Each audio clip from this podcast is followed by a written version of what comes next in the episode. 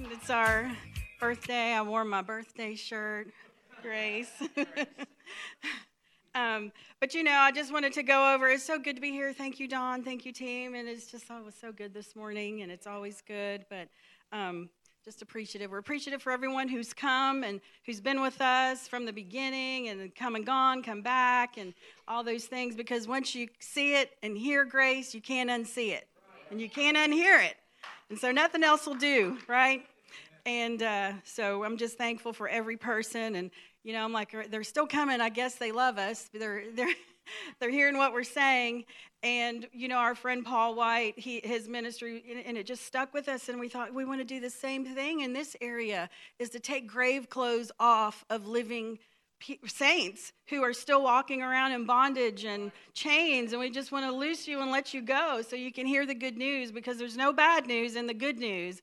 And he's altogether lovely. And i think you know yesterday when we were talking and i got on such a roll and you were writing notes and we have sermons coming and messages just from this one thing. And I'll try to be quick, but you know, I can't ever make a long story short, but I can make a short story long. And uh, so that's what I might do. but um, anyway, the Song of Solomon, and you know, we've got so many good things out of that. Um, and, and I'm going to read it, and you're going to love it because you know, when you come here and you come to Grace Life, you know, you've heard so many different things, but instead of keeping you, it's like, have we deduced the gospel to just fear, to keep people coming back because of fear? But if we can get you to fall in love, love will make you do some crazy things. Can it do that? I mean, we love Disney so much, our crazy butts drove this time instead of flying. I mean, we do some crazy things for the things we love to do. So, if we can get you to fall in love with Jesus, and the only way you can do that is to hear how lovely He is. He's altogether lovely. He's not angry. He loves us so much that He even, and there was this one part in the scripture where He, He's talking to His, you know, Song of Solomon doesn't even mention Jesus or God the Father. It's just two lovers. But um, anyway, so if we can get you to fall in love, then we'll get you to come back because we don't want to keep you by fear, and that's what a lot of thing churches not. I mean, no disrespect at all because I was part of it, and thought, man, if I just don't do it right and I have to go back, I got to get my feet stepped on and all of that stuff. But you know, when love draws you in, it compels you and teaches you to deny ungodliness. It makes you do more things on accident than you would on purpose and all those things. And so you just keep coming back, and we just want to keep flooding you with the loveliness and the goodness of Jesus, right? Because that's what he's all about. It's all together. I mean, we heard Judah Smith say, What if the crazy thing is all of what the purpose that we're here is just so Jesus could say, because I'm here and I love you, and you know, and I'm good and you're good because we're equal. You know, that's what it said in the in the Song of Solomon. But so what I want to say is in the Song of Solomon, and why people say, "Why Grace Life?" or "Why why do you serve your God?" And so they asked the the bride to be the same question. Her friends was like, "What's so good about your guy? What's so good? What makes him the one for you?" And so she goes to describe her her lover, her her fiance, and uh, she said, "He alone is my beloved. He shines in dazzling splendor, yet is so approachable." Without equal, he stands above all others, outstanding among 10,000. The way he leads me is divine. His leadership is so pure and dignified as he wears his crown of gold. Upon this crown are letters of black written on a background of glory. He sees everything with pure understanding. How beautiful his insights without distortion. His eyes rest upon the river, uh, the fullness of the river of revelation, flowing so clean and pure. Looking at his gentle face, I see such fullness of emotion, like a lovely garden where fragrant spices grow. What a man! What a man! no one speaks words so anointed as this one, words that both pierce and heal, words like lilies dripping with myrrh so how see how his hands hold unlimited power, but he never uses it in anger. For he is always holy, displaying his glory. His innermost place is a work of art. So beautiful and bright, How magnificent and noble is this one, covered in majesty. He's steadfast in all he does. His ways are the ways of righteousness, based on truth and holiness. No one can rival him, but all will be amazed by him. Most sweet are his kisses, even the whispers of his love. He is delightful in every way and perfect from every viewpoint. He's perfect from every viewpoint. When you're in the valley, he's perfect from every viewpoint. When you're on the mountaintop, he's perfect. You look behind you, you turn away, he's still perfect and He's going to draw you back. He's chasing you down. You can't get away. He's perfect. Anyway, you, if you ask me why I love him so, oh brides to be, oh friends, it's because there is none like him. Everything about him fills me with holy desire, and he is my beloved and my friend forever. And so it's just like, you know, when you can fall in love and you can describe your man like that, your God, your Jesus, your father, your husband, I mean, you, how can you? I don't understand why people would say, oh, that's just a license to do what you want. Love doesn't do that. Love doesn't do that. And, and so, if someone can talk you, we heard a good friend say this. He said, if someone can talk you into believing in Jesus, they can talk you out of it.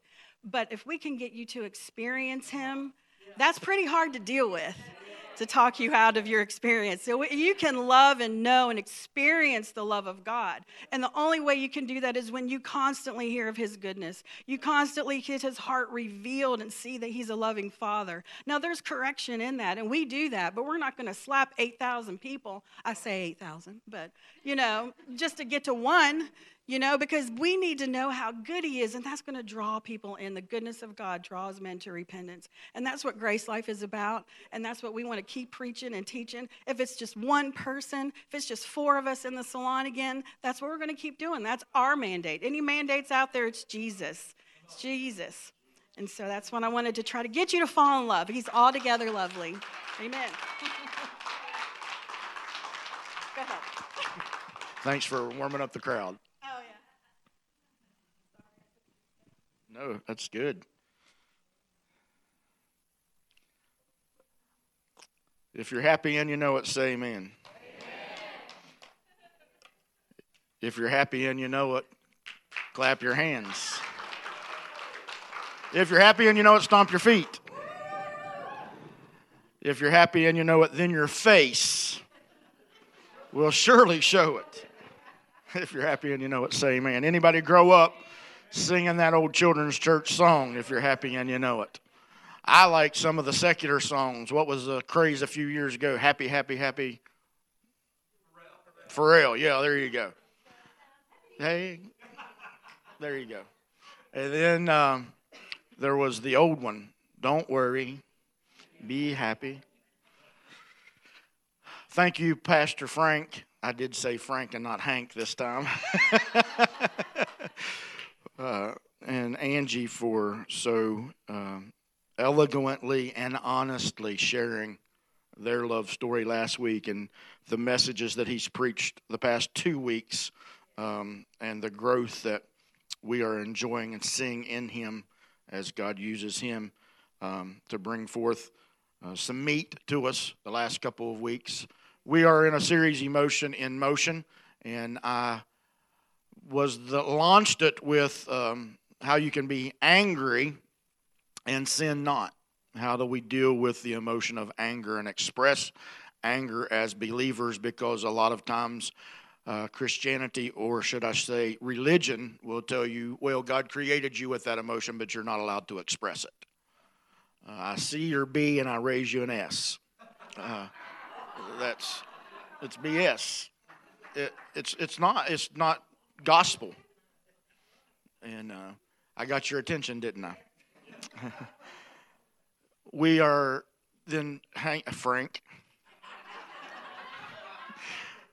shared on love as an action, and this morning we're going to anchor it away with um, happiness.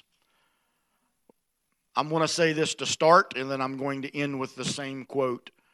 Believers ought to be the happiest people on the planet. Um, our forefathers of America even believed in this principle of happiness.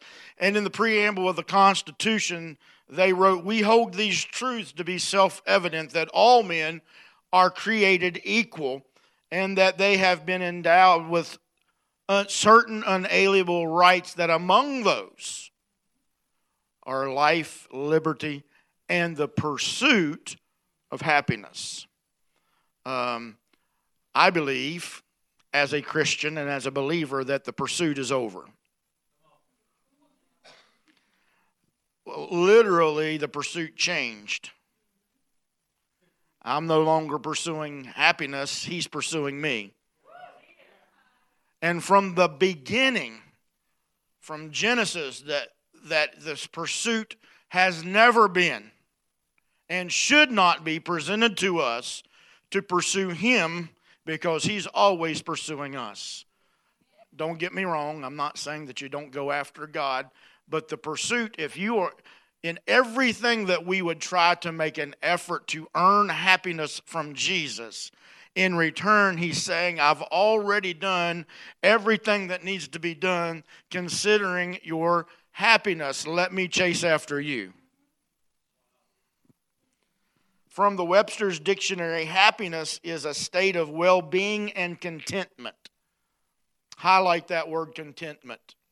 Make a mark in your mind that happiness is contentment. Joy, then, is the emotion that is evoked or experienced when you are experiencing well being or success. In the verb form, it actually means to experience pleasure. Many times throughout the scripture, the word blessed and happy are the same word.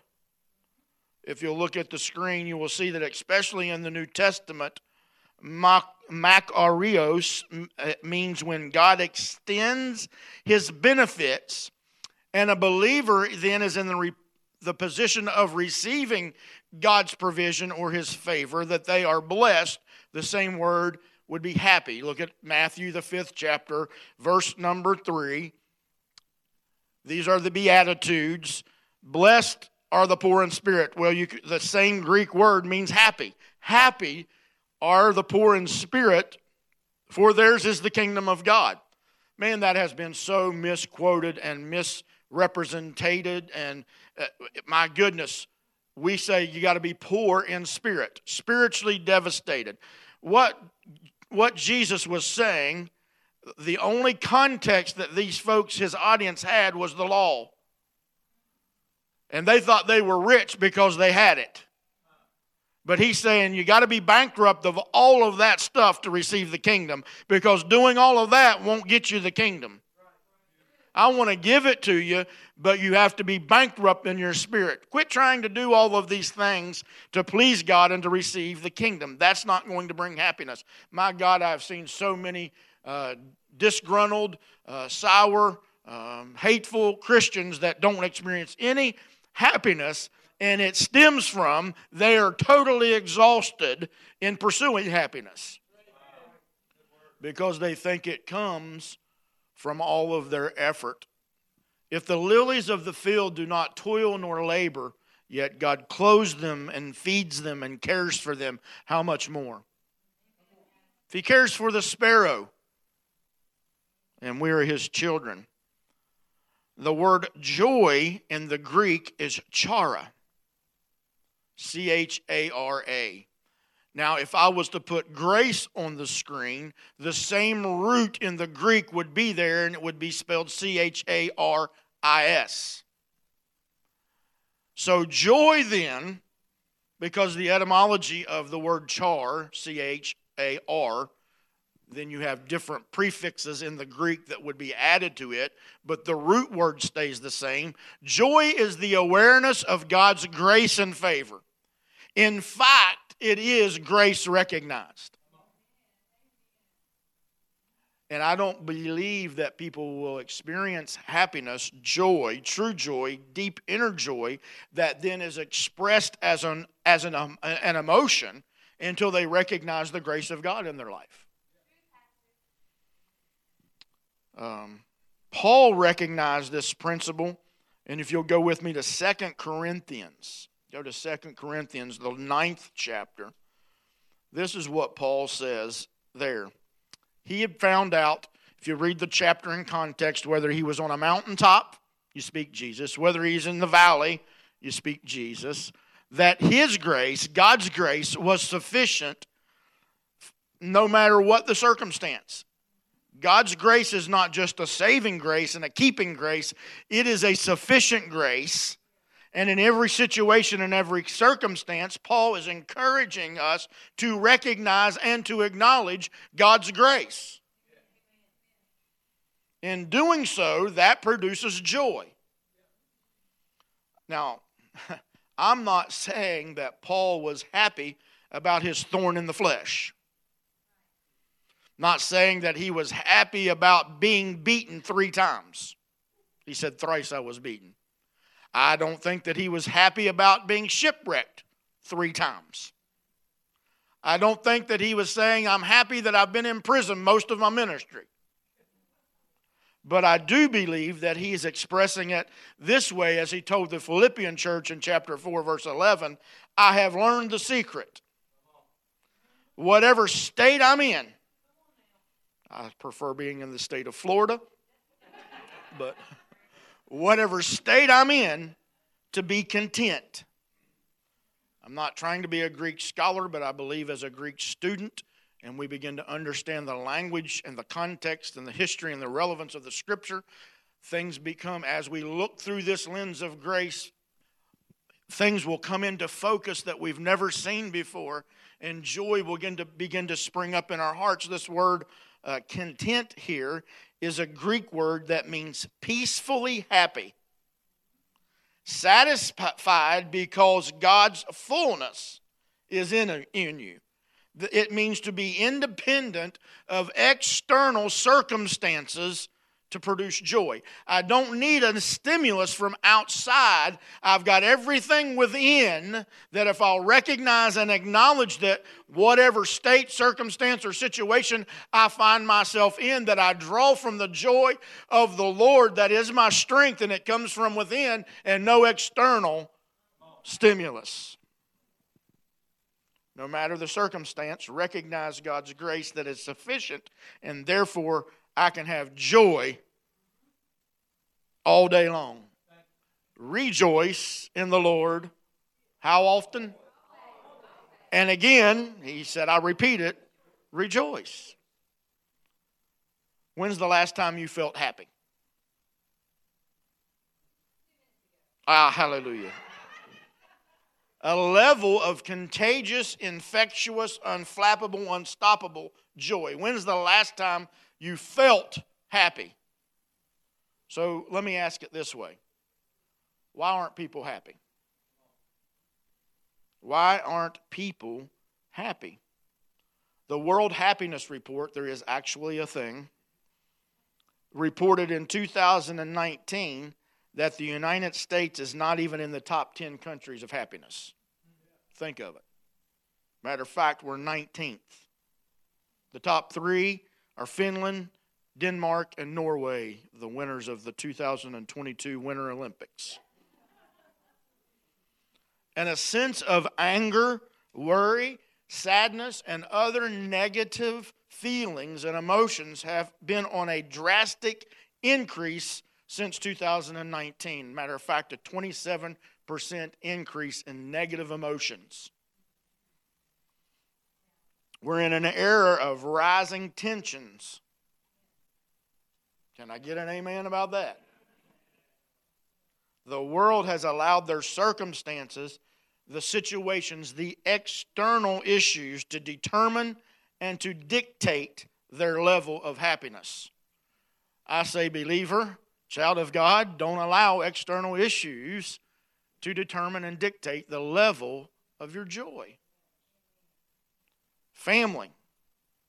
I'm going to make a declaration, and you can make the same if you choose. I believe that Jesus is in the happiness business. I believe he desires for you to be happy. I'm not suggesting that all your problems, your trials, your battles, your heartaches, your grief disappear just because you speak Jesus. I mean, Don declared it when we were singing. Uh, but in those circumstances, we can still have joy because we do speak Jesus. And we can have the victory because he'll do it again. If he's done it once, he'll do it again. My God, the Holy Spirit gave Don write songs for us to sing that match up with what we were going to share about happiness today. I see a victory. If you don't, then you're not going to be happy. I'm living from victory, not for victory. Helen Keller. Anyone familiar with Helen Keller? Blind? She said, When one door of happiness closes, another opens. But often we look so long at the closed door that we fail to see the one that has been opened to us. We become so discontent because one door closed. And we look at that door for so long, we don't even recognize the opportunities of happiness that have been made available to us because of the grace of God. So, why aren't people happy? I'm going to give you five reasons, then I'll let you get out of here. Number one, comparison. It's a trap, it's a distraction to get your attention off the abundant life. Jesus said, I came to give you life and that more abundant, not just eternal. Yes, there are future implications, but don't miss out of the joy that you can have in the abundant life right here and right now. But anything that takes your attention off of that is a distraction, it's a trap.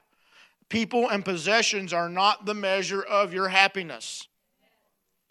It will rob you of your joy. Lisa has been saying that for years. Comparison will rob you of your joy. It causes fights, it's selfish, it breeds discontentment, and most likely, you are going to compare your behind the scenes footage to someone else's highlight reel. I mean, you, you think this is glorious and this is, but they're showing you their best, and you're comparing your worst to their best, and it robs you of your joy. Lack of gratitude causes people to be unhappy. They can't be content and thankful for the blessings they have right now. And they're not in that unthankfulness, it robs them of joy in all of the th- things, even material blessings that God is giving to us. Number three, they're stuck in a comfort zone. I was stuck in a comfort zone. I would still be preaching and believing what I had been raised up on, not saying it was not right. It was from the revelation that those that were speaking to us had uh, at that particular time, but I was stuck in it. It was comfortable. But it was robbing me of my joy. Because then once I began to experience the, the undeniable uh, grace of God, the, uh, the love that He had for us, that no matter what I did or what I said, not giving me a license to do those things, but that I did not have to lay my head down at night feeling frustrated, guilty, confused, and condemned. Wondering if I died in my sleep, will I make it to heaven?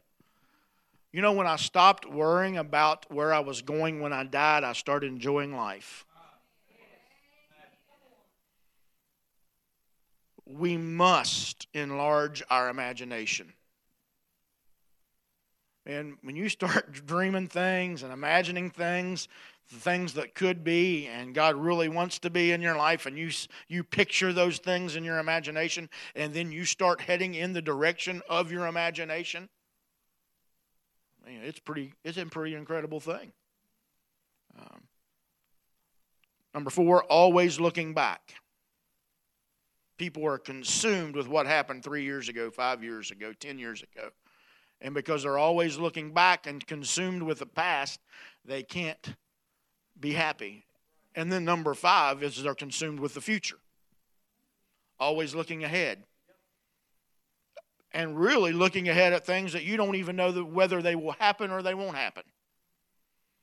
Psalms 16, verse 11, in the Living Bible says, You have let me experience the joys of life and the exquisite pleasures of your presence. Highlight that word presence. We might understand it by saying, You show me the paths of life. In your presence is fullness of joy, and at your right side, pleasures forevermore.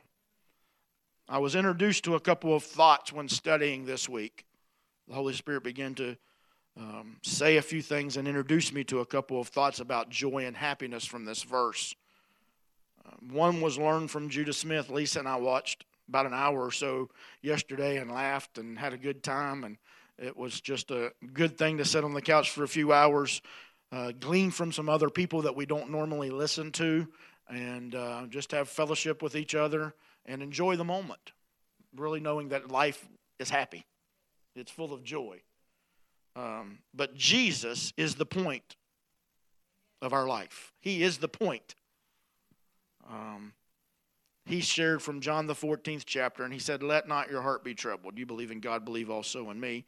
In my Father's house are many mansions. If it were not so, I told you I'll go to prepare a place for you, that where, where I am, you may be also. And Thomas said, We don't know the way, and we don't know where you're going. And Jesus said, I'm the way. To where? He is the way, and He is the where. He's already here. He is the point of life. Nothing else matters, and you will never be satisfied or content, experience joy and happiness until you recognize and acknowledge Jesus. He is grace. When I saw this word presence, here's what came into focus for me present. People aren't happy or experiencing the joy of the Lord and have become weak and exhausted and frustrated because they're consumed with yesterday. That brings depression, living in the past. Or they're consumed with tomorrow, and that leads to anxiety, living in the future. But living in the present, come on, somebody, enjoying the moment, recognizing and acknowledging His sufficient grace right now leads to joy. It's a mindset. We've got to repent of those old mindsets and we have to receive this new mindset that Paul um, presented to us. We know we have reference to go to Nehemiah 8:10 and know that the joy of the Lord is our strength.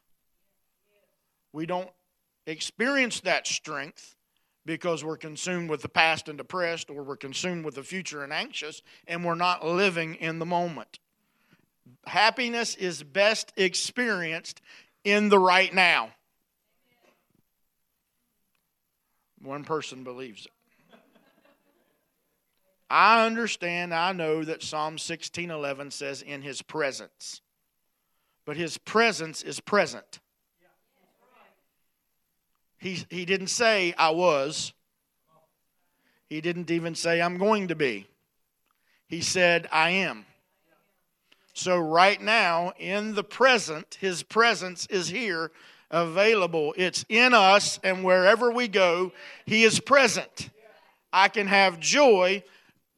I don't have to, it's not a what if I could do this, or what if I had that, or if I could be over there, or when this happens, or when I've got that much money in the bank, or when they stop bugging me, or when she dies, I'll be happy.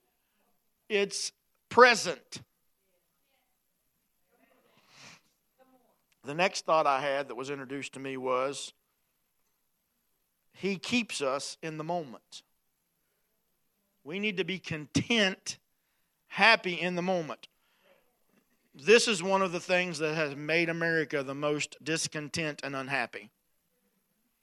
Because here's what we do we try to capture the moment. And then when we capture it, then we want to post it. And then if we've captured it and posted it, we've killed it because we didn't even enjoy the moment. Concerts, recitals, sporting events, grandkids, kids, and we're trying to capture the moment. I, I told people on our last Israel trip to put their phones away, especially if it's your first trip, because you'll be so enamored about getting pictures so that you can share them in the future that you miss what could be going on and what God wants to show you in the moment. Mm. Live in the moment, enjoy it. Guys, if you guys would come to the music. Romans 15 13. This is the last scripture that we will share this morning. Now may the God, the fountain of hope, fill you to overflowing with uncontainable joy. Anybody want some uncontainable joy? I mean, the joy that becomes uncontainable will splash out on everybody else that's around you. It's infectious and it's contagious. I believe that if you're happy, you can make everybody in the room happy. Well, maybe not. There's some knots on the log, but. now may the God, the fountain of hope, fill you by to overflowing with uncontainable joy and perfect peace as you trust in him. And the New King James Version says, in believing.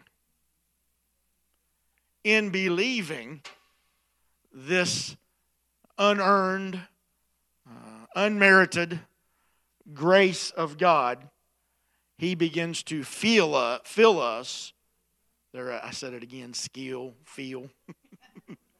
he begins to F I L, not F E E L, fill you to overflowing. If there's a grammar class that will help you get away from uh, colloquialisms and hillbilliness, I, I need to take that class. it's in believing that we can begin to have this uncontainable joy. Stand to your feet if you would, please. I hope we didn't keep you too long, but we were excited about celebrating eight years, and God was flowing in the music this morning. I believe that what Lisa had to say was powerful. We trust that as we closed out this series on emotion and motion, that you can know, understand what true happiness is all about. Begin to experience that joy unspeakable and full of glory.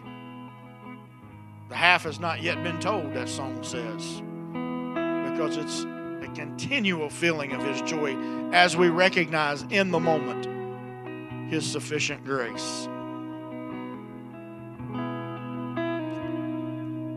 There's no doubt that the fear that has gripped the world through this pandemic has caused many to be unhappy.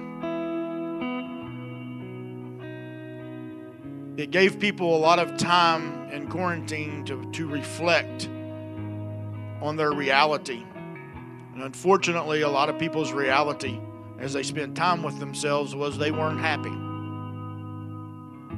Did lead to a, an increase over several months of suicide, mental health issues, depression, discouragement. It was on. It, it began to take a toll on people. Um, but I believe that in the darkest of dark times, we have what would cause us, should make us the happiest people on the planet. But it's a mindset. What's your focus? Where's your attention? Is it on the past three years? Or is it on the future? God, I can't wait till we get another president of another party. And you become anxious. Political parties don't make you happy. Matter of fact, it's quite the opposite. Your focus on those political agendas will cause you to be discouraged, depressed. It will cause fights. You will be discontent because our focus, our attention is should be on Jesus. He is the point of life. When we recognize and acknowledge that, I'm not telling you that your problems and battles and situations will go away. Matter of fact, he declared with his own mouth that in this world there will be tribulation. Can I speak to that for just a second? You know that I don't get on hot topics, but it's very evident that we have a war going on in our world right now. I would encourage you not to buy into anything that causes fear. I, me, she, we are the persuasion that we have a victorious eschatology. What does that mean? That the study of end things is very victorious. It doesn't have to get real bad for God to look real good.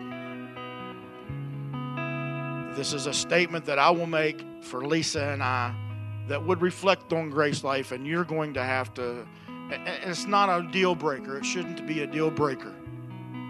But what th- what is going on is not prophetic for the end times.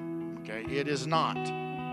If you take that point of view, I love you and I don't have to agree with you, and we can still fellowship and have a great time because we're not going to focus on that. We're going to focus on Jesus. We've got to change our mindset because this does lead to some discouragement and causes people to be unhappy because they think the sky is falling. And they're looking at maps and charts that really don't have anything to do. Help me, Holy Ghost. Israel is not the apple of God's eye. If they are, then he doesn't care about the rest of us the way that he cares about Israel. I'm not saying he doesn't care about Israel, but you are the apple of his eye. Whether you're Ukrainian, Russian, American, African, Asian, Haitian, his attention and focus is on the world. He loved the world so much that he gave his only begotten Son. He came to take away the sin of the world. He had a special bond with a special people that he made a special covenant with for a time frame. And that time frame is over. How do I know that? Because everything that had to do with it is completely destroyed. It's gone. And there doesn't need to be a, a, third temple built for animal sacrifice to be reinstated because you are the temple of the Holy Ghost. You are that temple that is not built by hands, and He dwells in you. I'm not trying to bust anybody's bubble, but we have got to shift our focus if we are going to be the happiest people on the planet, that we don't just occupy uh, or we want to escape this place, we want to occupy and be about the Father's business. And I told you, I believe Jesus is in the happiness business.